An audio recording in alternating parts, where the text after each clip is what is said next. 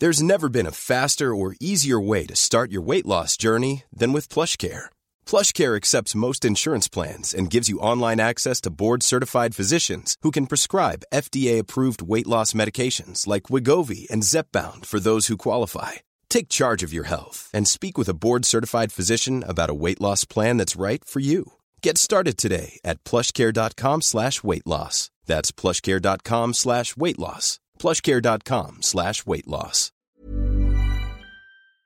Hi everyone, this is Dev Raga, and what we're going to do over the next couple of weeks is do some reruns of the top episodes of 2023. And the top episodes of 2023 are basically when I did a series called Money in Your 20s, Money in Your 30s, Money in Your 40s, and beyond. And those episodes really resonated with listeners. So we're going to replay those over the next few weeks for you to have a listen to. If you haven't listened to them, I think it's a great chance for you to listen to it, particularly coming up to the end of the year and also in 2024. Now, just the other thing I wanted to let you know is in 2024, we're going to be rebranding this channel. We're going to go back to Dev Raga Personal Finance, the original name of the podcast. For those of you that have been following me since 2018 when I started, that was the original name. And then we rebranded to My Millennial Money Medical. And of course, we've now also rebranded since then to My Millennial Money Professional because the money concepts are exactly the same. No matter what profession you are, no matter what your income levels are, the concepts and the principles remain the same. And I'm a great advocate of talking about those concepts and principles. And as I've always said, that you can come back and listen to these episodes 50 years from now, and the concepts and principles are going to be the same, even though I may or may not exist. So, without further ado, I hope you enjoy the next few weeks of the reruns of Money in Your 20s, 30s, and 40s. And of course, as always, please stay safe. Hi, everyone, and welcome to My Millennial Money Medical. My name's Dev Raga, and I'm your host. And in this episode, we will continue on our life series and discuss some of the core things you may wish to do in your 40s and 50s. Now, just a reminder this is not a hard truths episode, it's more of a guide. You may wish to do things differently, and that's completely fine because life happens and not everyone can do everything as per these episodes. And also note, these episodes build on each other. So I assume you know all the principles I've discussed in the previous two episodes as part of this live series. Let's get started. If you want me to discuss a specific topic, or if you have a specific question, don't hesitate to contact me via Twitter or via Facebook. And for those of you that are new to the channel, remember the three main aims education, empowerment, and entertainment. So, what are some of the things that you may want to focus on in your 40s and 50s. And I know that there's quite a sizable number of people that are in their 40s and 50s listening to this episode right now and probably wondering what they can do to maximize their finances in that age bracket. So I've sort of come up with about six different things that you can possibly master. The first thing is managing debt. Now, I get nervous when people have huge amounts of debt in their 40s and 50s, 50s especially.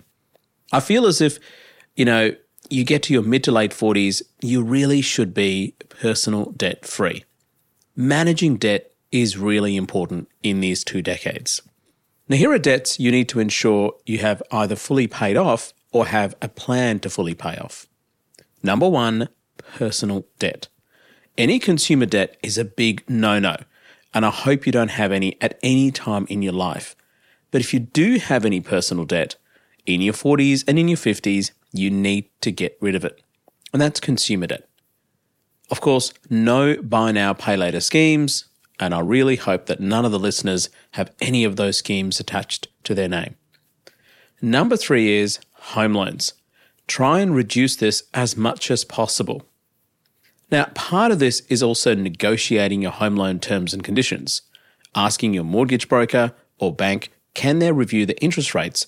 As rates go up for variables, some banks offer lower fixed rates. It seems a bit bizarre, but I'll take it if it works out better for me. Now, recently, due to the interest rate rises, I've contacted my bank manager a couple of times and he's come back to me with a lower interest rate. So, essentially, negating any of the rate rises that I've had over the last couple of months. Now, of course, overall, my interest rates have gone up, which, you know, was a bit of a bummer, but I have been able to shave off some of those rises with discounts just by asking my bank manager.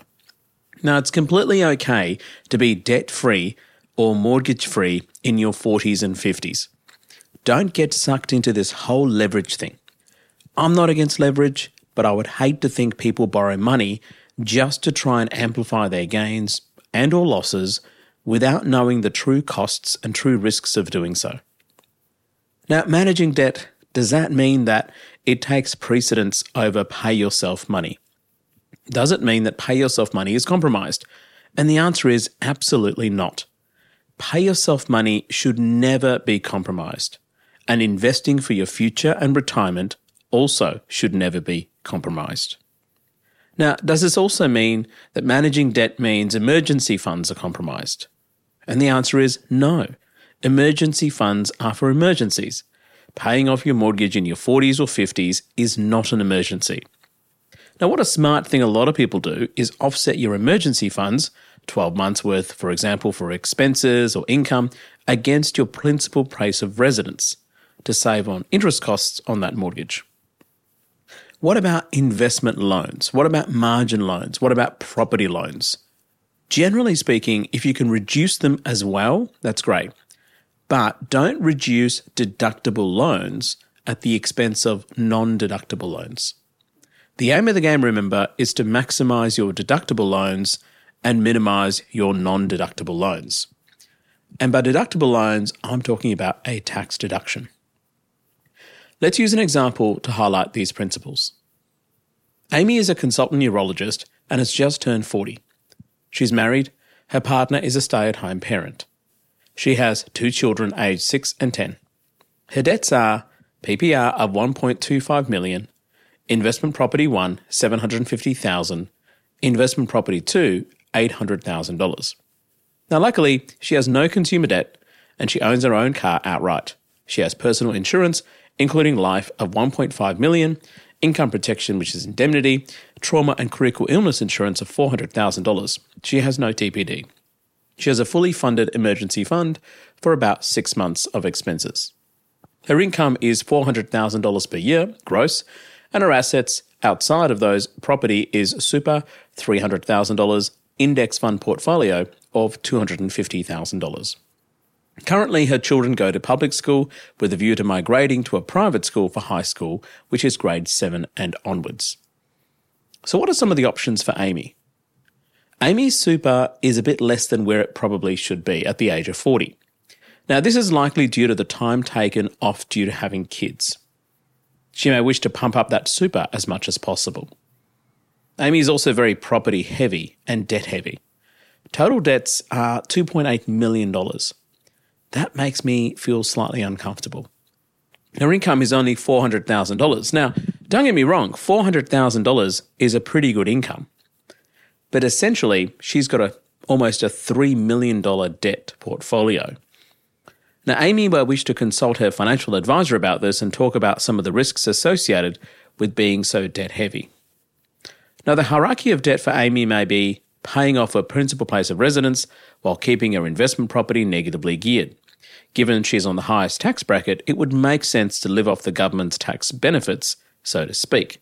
Remember, maximize your deductible debt and minimize your non deductible debt. Because the principal place of residence costs are not tax deductible, whereas investment property costs are tax deductible. So Amy chooses to max out her super, try and invest heavily into the index fund portfolio, and redirect any leftover money towards paying off a principal place of residence.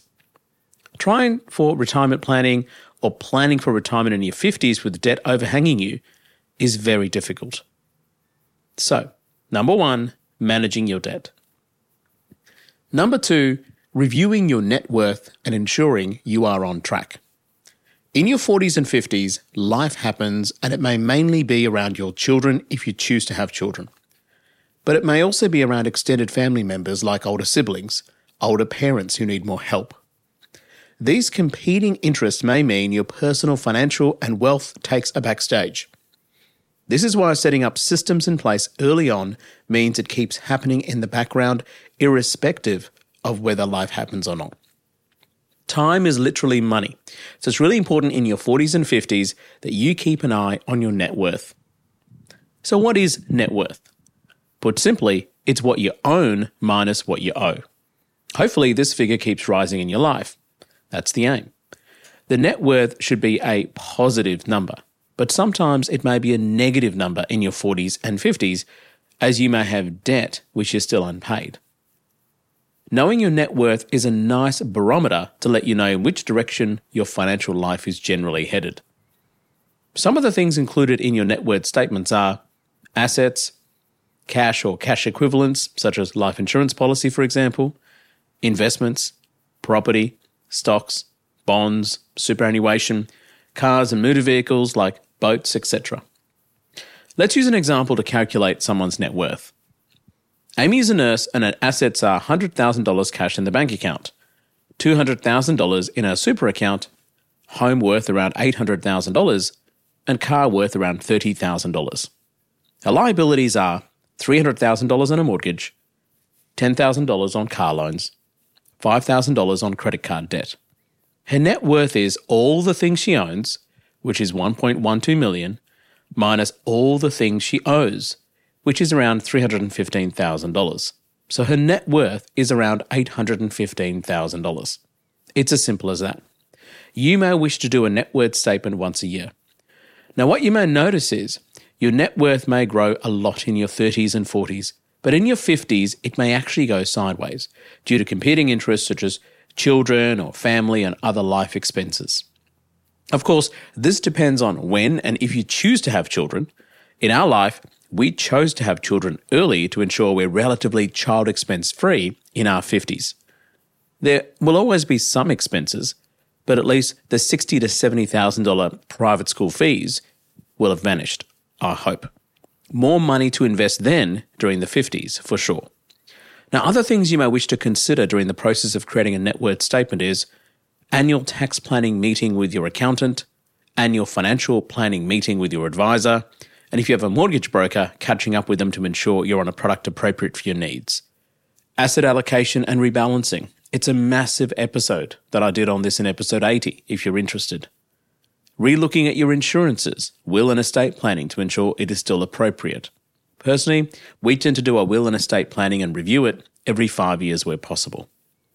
So, the second thing that you may wish to do, in addition to managing debt, is reviewing your net worth, and ensuring that you are on track.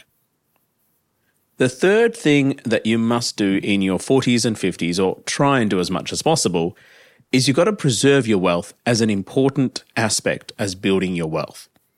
I tend to think about your 40s and 50s as do not do things which are stupid decades. The last thing you want to do is get too greedy and lose what you've already built up. Nowadays, I'm much more preserving my wealth rather than trying to rapidly grow it. I've done enough in the last 12 years to ensure the money invested keeps growing, so I don't need to take unnecessary risks. Guarding your wealth becomes the next frontier in your 40s and 50s. So, why do you need to guard your wealth? Number one, divorce. Unfortunately, 40s and 50s is where a lot of divorces happen. Kids are grown up, family conflict may arise, and couples just get more and more separated as they age.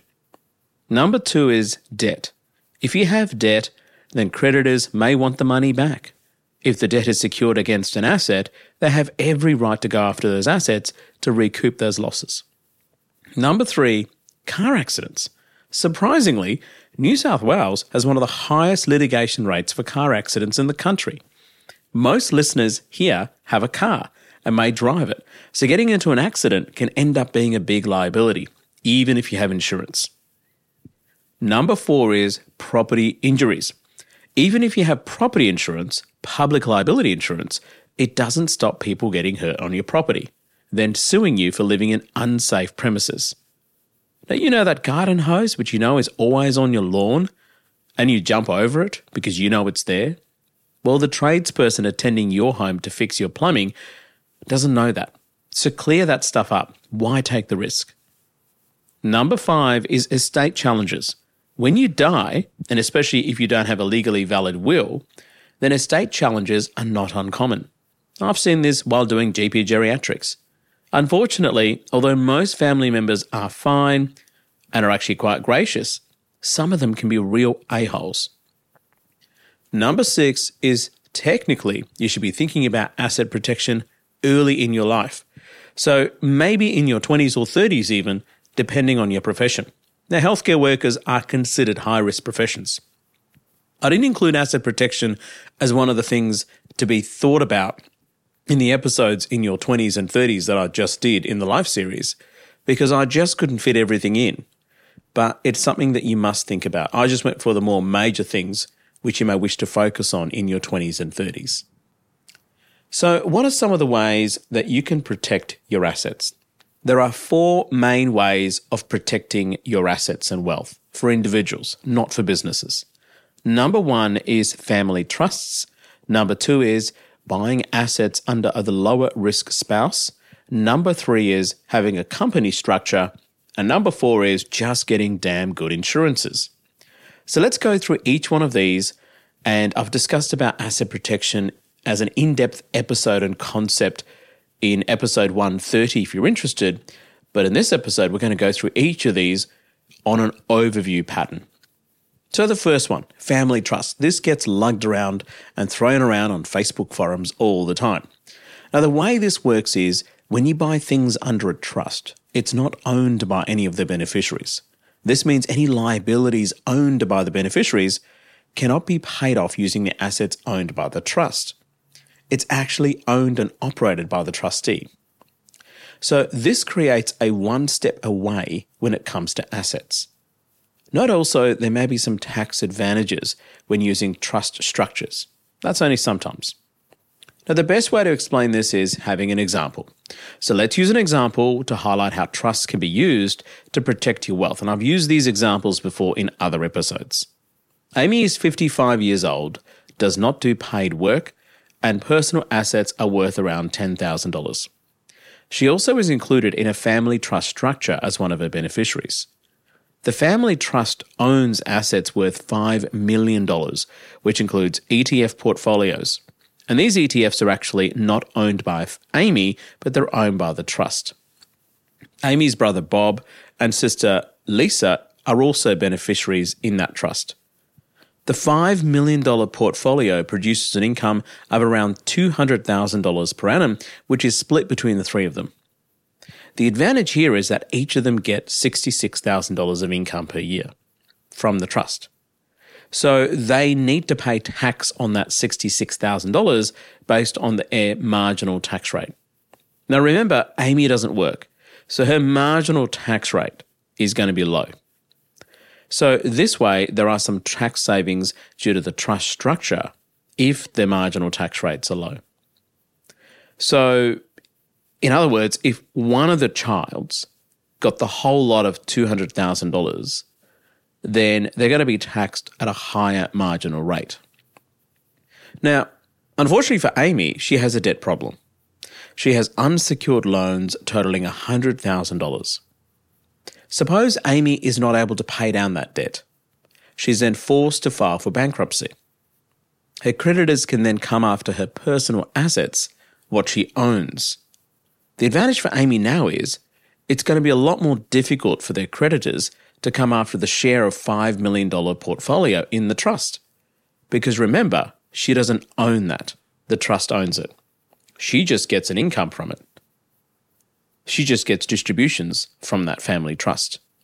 Between the bankruptcy process, the trustee for the bankruptcy may say, Well, you're getting $66,000 income per year, so, you know, we may need to work out some payments towards your unsecured debt because you don't own anything that we can't really sell anything to pay back the $100,000 of unsecured debt you may owe.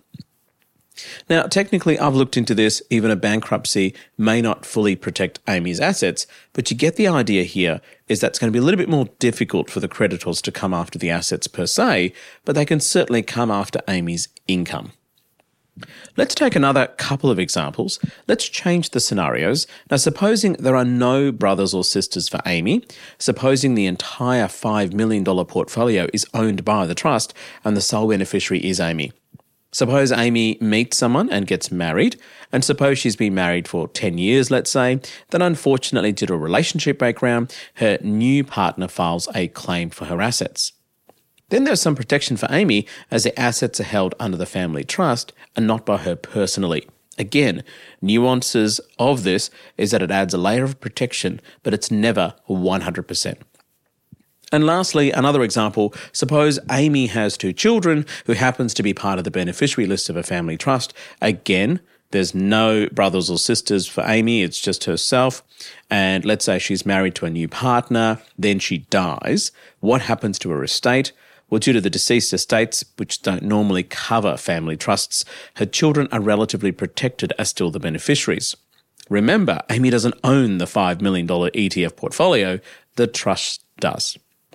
So that's some of the examples that may be beneficial in people wanting to set up trust as an asset protection tool. So even if it doesn't reduce your taxes, it may still be beneficial for you to have a trust structure for your investments or for your medical practice, etc., etc. The second way to reduce your risk is called a low risk spouse option. Now, this is useful for those professionals who are deemed to work in higher risk environments. Healthcare workers are included in this example. I've not known a case where a doctor or a nurse or allied health worker is sued for negligence for their personal assets, but I suspect it's a theoretical risk, and we want to minimize our personal assets from being taken away from us due to a negligence claim, however frivolous or serious of a claim it is. The only problem with this strategy is you need to be able to trust your partner, but in the event of relationship breakdown, it can get really, really tricky. Although the divorce and separating proceedings and property settlement process is usually and should be relatively transparent. Now, I've done a recent episode on divorce, if you're interested, uh, where I talk about parenting arrangements and uh, property settlements, etc. So, spousal risk in general is just unavoidable. So, who you marry or partner with is a big deal when it comes to finances, can make or break you financially. Let's use an example to highlight this principle. Amy is a surgeon, and her partner Richard works at a bank. They both have equal share in the family home. Amy has a partnership in a surgical practice with other surgeons. And over the years, Amy's surgical practice booms along with her business partnerships. This also brings more liabilities, which means more creditors potentially. Amy has to buy more practice space, more practice locations, and also wants to buy a state of the art mole map machine, which costs a few million dollars. And this means more business assets. As Amy is a partner in the surgical practice, um, she'll be personally liable for any business debts. If she cannot service the business debt, the creditors can come after her personal assets. But in this case, Richard would be considered a low risk spouse. So, after analysing their risk situation, they decide to transfer 100% ownership of the family home to Richard, which is her partner. Now, if something were to happen to Amy's surgical practice, then creditors may not be able to seize the family home in pursuit of their debt money. Again, this is far more complex. I've just tried to simplify it, so please seek independent advice. And I'm just providing a high level overview of the situation. Now, the third way to perhaps reduce your risk is a company structure. Sole traders and business partners are at increased risk of having their personal assets tied up in business bankruptcy claims or within creditors' reach. A business creditor can come after your personal assets if you owe business debts. Setting up a company may provide some asset protection and adds an extra layer of protection. This may mean if your company is sued or creditors go after your business assets, and some healthcare workers are business owners, then they're unlikely to be easily going after your personal assets. As bad as it sounds, this is kind of what happened to the recent Kilmore International School collapse. They had financial troubles for the last three years due to the COVID shutdowns, but everything wasn't transparent, and the owner of the school quietly stepped away, and apparently is now living in a leafy Melbourne suburb. Now, I don't know the guy personally, and this is all according to media reports. And I know a few parents, unfortunately, been personally affected by the closure of the school, which is an unmitigated disaster. You don't want your child's school ever to go bankrupt and closed during very important years of their schooling life.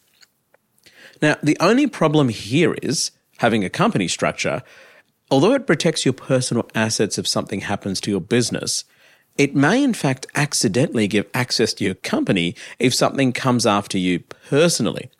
So it works both ways. So let's use an example to highlight this risk. Amy owns a allied health practice under a company structure. The business debts and assets are all under the company name. Amy also has personal assets, namely a personal resident property, investment property, ETF portfolios, and super. And her business is actually going extremely well. Unfortunately, in her personal life, she has come into some debt troubles. Creditors are after her assets, and she's been seen behind in her mortgage payments.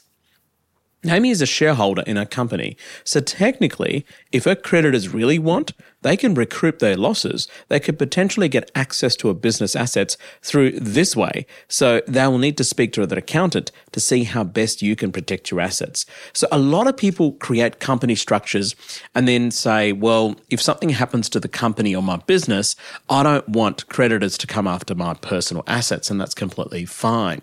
But by doing that inadvertently, if something happens in your personal life and your personal assets are under trouble, it may provide an avenue for creditors to go through that avenue and then seek compensation through your business assets. So it is a backdoor approach, and you need to speak to an accountant on how to structure this so that you may want to have extra protection for your assets. Now, the last way of protecting yourself is, of course, having insurance. Um, you know, the last thing you want to have to do is to sell assets if you run into financial trouble or a health crisis. Your body, your mind, and your health is a personal asset and also needs protection. Remembering, protecting your wealth is far more important in your 40s and 50s than actually growing your wealth. Hopefully, you've done enough in your previous decades to set up systems in place to grow your wealth, and therefore, your 40s and 50s is about protecting your wealth, and at the same time, because of all the foundations that you've laid in the previous decades, your wealth also seems to grow. Having insurance just means having good personal insurance, likely life insurance, income protection, TPD, critical illness or trauma insurance, as well as insuring your possessions like building, home and contents, car insurance, or even loan protection insurance. I've discussed insurances ad nauseum, littered throughout my episodes, so I won't go into it again and bore you again in this episode. Now, before we take a break, here are some common myths when it comes to asset protection. Number one, it's only for the rich people. It's not. It's far more important for people who are not ridiculously wealthy. Why? The ridiculously wealthy people can just pay off people in case of litigation. They can settle with sums of money. Middle class families can't do that. So it's probably far more important for the average person as it is for the wealthy person. Number two, asset protection is focused for business owners. Now, assets are assets. Business owners and non business owners, it doesn't matter. All of them need asset protection. At least be well insured. Number three is professional indemnity insurance is more than enough. This indemnity cover only covers against medical legal claims for healthcare workers. Or if you're in any other profession, it's only for professional medical or professional indemnity insurance. So it's associated with professional claims. It doesn't protect you against claims in a public liability incident or car accident, etc., etc.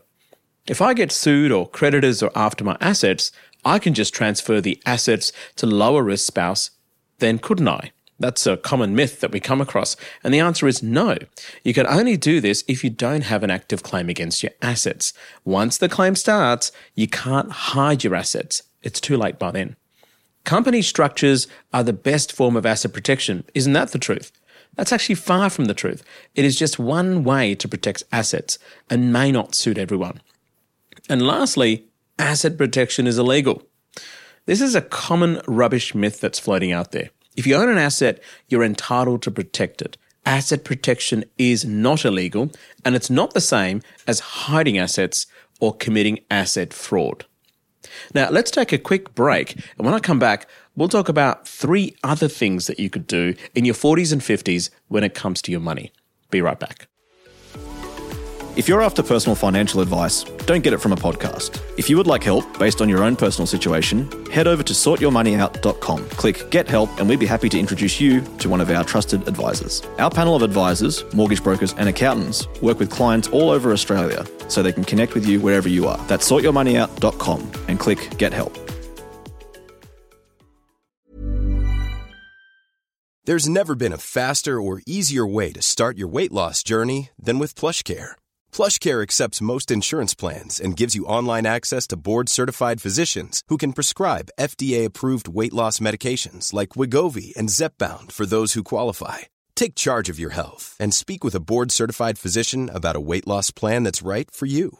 Get started today at plushcare.com slash weight loss. That's plushcare.com slash weight loss. plushcare.com slash weight loss. Hiring for your small business? If you're not looking for professionals on LinkedIn, you're looking in the wrong place. That's like looking for your car keys in a fish tank. LinkedIn helps you hire professionals you can't find anywhere else, even those who aren't actively searching for a new job but might be open to the perfect role. In a given month, over 70% of LinkedIn users don't even visit other leading job sites. So start looking in the right place. With LinkedIn, you can hire professionals like a professional. Post your free job on linkedin.com slash people today. Welcome back. Let's uh, push on and talk about some of the other things that you can do with your money in your 40s and 50s. Now, the fourth thing that you want to consider is pumping that super. Time and time again, I talk to healthcare workers in their 40s and 50s who just don't have adequate super. I've done a super series, uh, part one to three, recently, uh, systematically explaining the powerful nature of super. Let's discuss some of the core things you should be considering when it comes to your superannuation. Number one, check your super fees. Investment returns compound, and so does fees. Ensure you keep fees as low as possible for the type of investment you have within super. Know that super is just a structure that provides tax effective mechanisms to save for your retirement. So ignore super at your own peril. Generally speaking, I like to keep super fees of less than 0.5%. Number two is do you maximize your concessional contributions? Concessional contributions are only taxed no matter your tax rate at a flat rate of 15%. This means if you're on a higher tax rate than 15% and don't maximize your concessional contributions, you are giving away free money to the government. So, ensuring you try and maximize your concessional contributions is really important. Acknowledge also any money that goes into super needs to stay there for the long term. And every year, you can contribute up to $27,500 concessionally. That is, get a tax concession on those contributions. And the other thing is, if you haven't used it up recently, listen up interns, residents, and registrars, because I'm sure you wouldn't have. There are mechanisms for which you can contribute more than this, called carry forward contributions. And this also applies to anyone in a profession where they're training and they just don't have that enough income to be able to maximize their concessional contributions. And as they reach more seniority, their income rises, then you can bring or carry forward, beg your pardon, all of the concessional contributions and use it all up. And I think it rotates every five years. Number three, do you maximize your non concessional contributions? Now remember, you're allowed to contribute up to $110,000 per year of non concessional contributions. Non concessional contributions just means after tax contributions into super. Why would someone do that? We know investments within super are tax advantaged accounts. So if you didn't want access to the investments until you reach preservation age and want the best tax environment for your money, you may wish to consider non concessional super contributions. In fact, if you're low on passive investments and don't own anything outside of super, this might be the single best investment you could do. Of course, you need to discuss it with your financial advisor to run some numbers. If you haven't maxed out your non concessional contributions, then you may be able to bring forward future contributions, but there are rules that apply. Number four, why is super important? Now, super is super important because it was first designed to ensure Australians have a mechanism to save for their retirement. It provided tax advantages and also meant there are restrictions on when you can access your money. Superannuation is your money. That's very clear. On the back end of super, that is when you're ready to retire, accessing super can be done completely tax free. And that's why it's so attractive and shouldn't be ignored in your career, especially at the age of 40s and 50s. It's really vital. Now, the fifth thing that you want to consider in your 40s and 50s is you've got to determine how much money you need to retire on. This is really vital to know. If you don't know how much is enough, then there's no hard target. Without some sort of target, it's hard to plan out your retirement life. In the finance and investment world, there was a famous study published by three authors unofficially called the Trinity Study. It came out of Trinity University in San Antonio, Texas. It's based on the US data and it's not based on Australian data. But I suspect there are some similarities between our markets and American markets. And the basic conclusions of the study are if you have a portfolio with a mix of stocks and bonds and withdraw around 4% annually, then you're likely not going to run out of money over a 30 year period. This is despite whatever the market does. They base this on studying the markets from 1925 to 1995 and backtested the numbers for those markets. The study is not without its criticism. Number one, it doesn't take into account huge emergencies. Number two, it doesn't take into account emergencies every year. Number three, it doesn't take into spending, which can change based on market conditions. It assumes a steady state of spending of 4% of your portfolio. And number four is, more recently, updates done by Pi published in 2010 indicate accounting for all of the things we've just talked about, a 3% withdrawal rate might be more accurate. Now, I've discussed the 4% withdrawal rate in episode 32 during my past life as Dev Raga Personal Finance, if you're interested. There's also another rule associated with this called the Rule of 25, which stems from the 4% withdrawal rate. This rule states you need to have investments which are about 25 times your annual expenses. So if your annual expenses is $100,000, then you'll need $2.5 million in productive assets. So a basic formula as a rule of thumb, which I like, is your asset portfolio you need equals annual income divided by 0.04. Notice it's annual income and not annual expenses. Therefore, if you needed an annual income of $50,000, then you'll need $50,000 divided by 0.04, which is around $1.25 million in productive assets in retirement. Now, if you use the 3% rule, then it would simply be 50,000 divided by 0.03, which is $1.66 million in productive assets in retirement. So the pro tip here is when you start investment, think about how much you need in retirement or during your withdrawal phase. It's a question I ask almost everyone I talk to, and almost no one has thought about it in detail. And lastly, the sixth thing is work choices and children's education, high school and tertiary. This is where during your 40s and 50s, you probably will need to spend some money on your children's education and lifestyle expenses. Of course, this depends on whether you have children or not. This is when often you may find your net worth, when you do have kids, doesn't actually increase very much due to these expenses, which is why in your 40s and 50s, you're probably going sideways in your net worth rather than rapidly going up. Now, I've discussed the average cost of children in one of my recent episodes. Uh, I forget which one it was, unfortunately, but the main points are kids are not cheap no matter how you raise them. If you choose private school education, the cost add up. If you choose extracurricular activities, the cost add up. And the more kids you have, the more impaired your wealth building process can be, hands down. But not all of it is bad. Kids are a joy to adults, I think. They're unique. They're part of you. They'll always be part of you.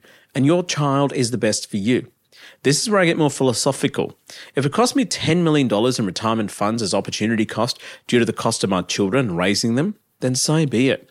Because for me, no amount of money can replace the joy I get from spending time with my children. Now, let's talk a little bit about tertiary education.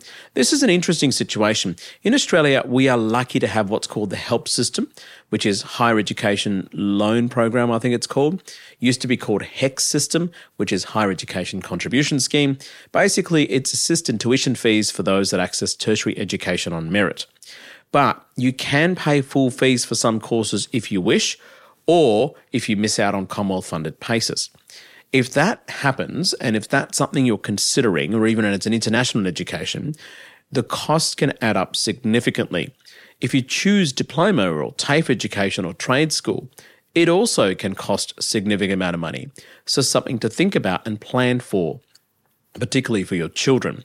Not everyone will choose tertiary education, and that's completely fine. But whichever option you choose, having a financial road plan to achieve that is really important, and perhaps something to think about in your 40s and 50s for your children. Having said this, I strongly believe children should not simply be given wealth or have their pathways carved out for them without their input. Having a discussion with your children early can help you in your financial goals as well. For example, if your child is not interested in tertiary education at all, then perhaps you may choose to relax on the work pedal a bit much earlier, as costs may not be that much for that child to achieve whatever they want to do in their life. Now, these are all very personal decisions and something only you can decide after family discussion. Of course, if you choose not to have children, that's fine too. You just catapulted your retirement significantly. However, you may wish to consider other people's children to help out if you choose that is the right thing to do. Now, that's about it for this episode about money in your 40s and 50s. In the next episode, we'll discuss some of the things to consider in your 60s and beyond. And I hope you're enjoying this lifestyle series. Remember to leave a five star review on Apple Podcast or whatever platform you may be using. I'll leave a five star review on all of the platforms, that's even better. And please leave a positive review. The more ratings and reviews you leave, the more people get access to the podcast, so please keep them coming. On that note, here's a review I found from Wylin93 on Apple Podcast, who writes, Amazing podcast. I've been listening to this for financial education over the last two years and I've automated my process even to listen to the podcast. One of the best podcasts I've listened to. Thank you very much. Thank you for that wonderful feedback, and I really like it that you've taken automation to the next level in listening to my podcast episodes. Now, for those of you that have realized a pattern here, Wednesday mornings is when I release every single week. So uh, if you want to automate Wednesday morning, put it in your diary. Uh, when you get in your car, chuck on My Millennial Money Medical and listen to Dev Raga. So thank you very much, Wylin93 on Apple Podcast, for that wonderful feedback. My name's Dev Raga, and this is My Millennial Money Medical. And until next time, please make sure you stay safe.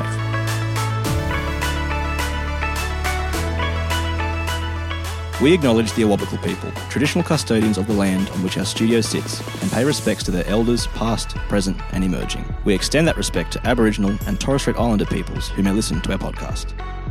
This podcast is for education and entertainment purposes. Any advice is general financial advice only, which does not take into account your objectives, financial situation, or needs. Because of that, you should consider if the advice is appropriate to you and your needs before acting on the information. If you do choose to buy a financial product, read the product disclosure statement, target market determination, and obtain appropriate financial advice tailored to your needs. SYMO Interactive Proprietary Limited, the publisher of the podcast, and Glen James are authorized representatives of Money Sherpa Proprietary Limited, which holds financial services license 451289.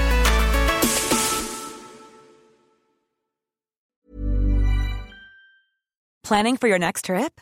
Elevate your travel style with Quince. Quince has all the jet setting essentials you'll want for your next getaway, like European linen, premium luggage options, buttery soft Italian leather bags, and so much more. And is all priced at 50 to 80% less than similar brands. Plus, Quince only works with factories that use safe and ethical manufacturing practices.